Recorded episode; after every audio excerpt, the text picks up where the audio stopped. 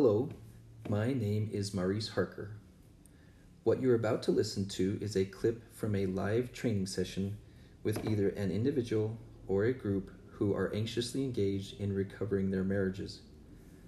Please listen to several of the recordings in this podcast, and then, when you are ready, seriously consider attending the live weekly trainings from your home via webinar.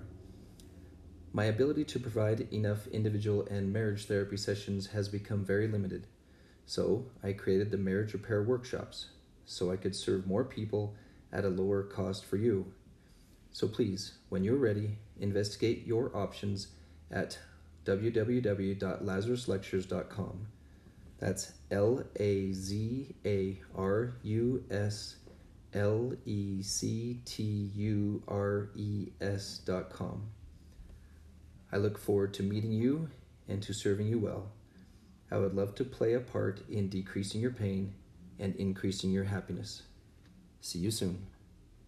We've provided you with a tool called a lost battle analysis. What a lost battle analysis is my best guess at the reflect and discover and plan process before President Nelson came out with the DPAR. So the first two questions in a lost battle analysis revolve around reflecting and including the reminder that you must look for Satan's participation in every attack.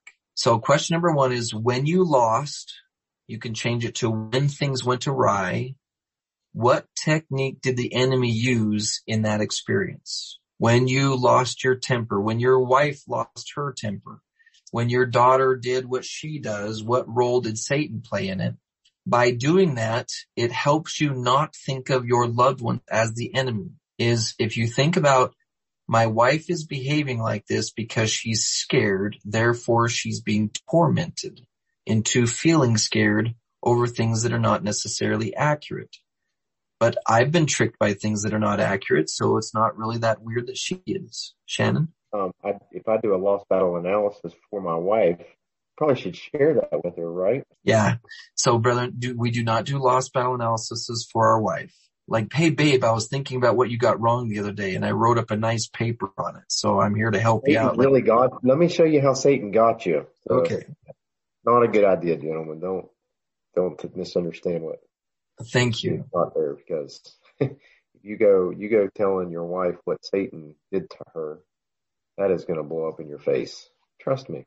You tried that one once? Not directly, like in the moment, um, but in conversations, just talking about because her training looks totally different than mine. Her recovery looks totally different from mine. So I'm over here being trained on what Satan does. And, you know, we I share some of that, and in the middle of a trigger, she actually stated, "I am sick and tired of hearing how it's Satan putting these things in my head." And I was like, I don't ever remember directly telling you that, but somehow I have related that, relayed that information to her and that's how she was taking it. So it was an eye opener for me. I got to be a little more careful myself.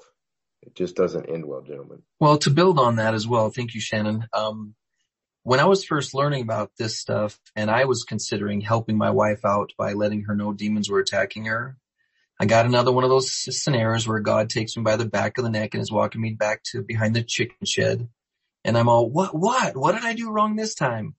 He's all, Harker, okay, just open your eyes for just a second. I want you to review this situation. If you're in your house or you walk into your house and there's three guys in trench coats hitting your wife with a baseball bat, is the way to help to explain to her that they're hitting her with a baseball bat? Is that how you're going to be helpful? Hey babe, I don't know if you can tell, but there's guys hitting you with a bat. Like you're being attacked by demons right now. I'm going to go make a sandwich while you work that out over there. Okay. And I'm all, what am I supposed to do? What am I supposed to do while she's being attacked? This was a very fascinating experience, brethren. Well, what would you do if she was being attacked by three guys in trench coats? Would you not walk up quickly and grab them and beat the living tar out of them and chuck them off the porch and make them bleed in ways that they understood don't ever do that again? So the first time I did this, brethren, where I got it right, I had already practiced it like a dozen times in my head. If you can see she's being attacked, approach her firmly with the intent to protect. I don't know how women do this, guys, but women can tell if you're approaching them with the intent to protect or with the intent to attack. I don't know how they can tell, but they can tell. But the only way you can do it is if you've practiced it in your head multiple times. If she's under attack, I'm going to move closer to her with the mindset of protecting, not attacking. So please, brethren, practice this in your head. If my wife is behaving like she has a thorn in her paw, if my wife is behaving scared, if my wife is behaving worried, approach her, whether it's in an email, on a text message, or in person, with the language or the mindset of with the intent to protect her and try to visualize what that would look like in your head. Because if you're normal, if you're, if you're a guy who's been through this for a while, this is where our triggers are to withdraw, to be scared of her, to avoid her, to pull away. And so imagine what that looks like for a woman who's under attack and the very man who's supposed to protect her is pulling away. Can you imagine how scary that would be? To, I mean, those of you who've been in the military, you're under attack and you see your fellow soldiers pulling away.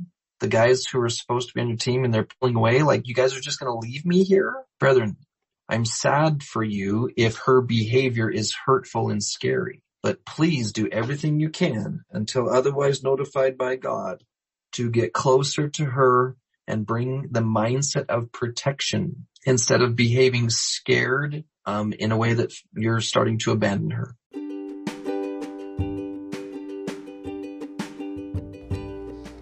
Hello, you've just finished listening to one of our episodes of Memoirs of an LDS Therapist. It's important to me that you have a chance to get more and more of these principles. We kept this brief because you probably have a busy life, but there's so much more. So please listen to the rest of these episodes and look for ways to apply them to your life. And ready f- when you're ready for some deep and complex training, please look us up at lifechangingservices.org, specifically the marriage repair workshops and the Lazarus lectures. I look forward to seeing you in those more advanced trainings.